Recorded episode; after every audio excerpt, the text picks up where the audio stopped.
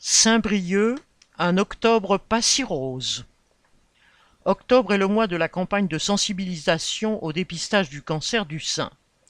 Des associations comme Octobre Rose et des milliers de bénévoles se mobilisent pour informer et inciter les femmes à se faire dépister. Malheureusement, les moyens pour assurer une prise en charge des patientes ne suivent pas. À l'hôpital de Saint-Brieuc, il y a une seule radiologue et les délais pour avoir un rendez-vous sont d'un an. Quand on sait qu'un dépistage précoce augmente les chances de guérison, on mesure les dégâts que de tels délais peuvent générer.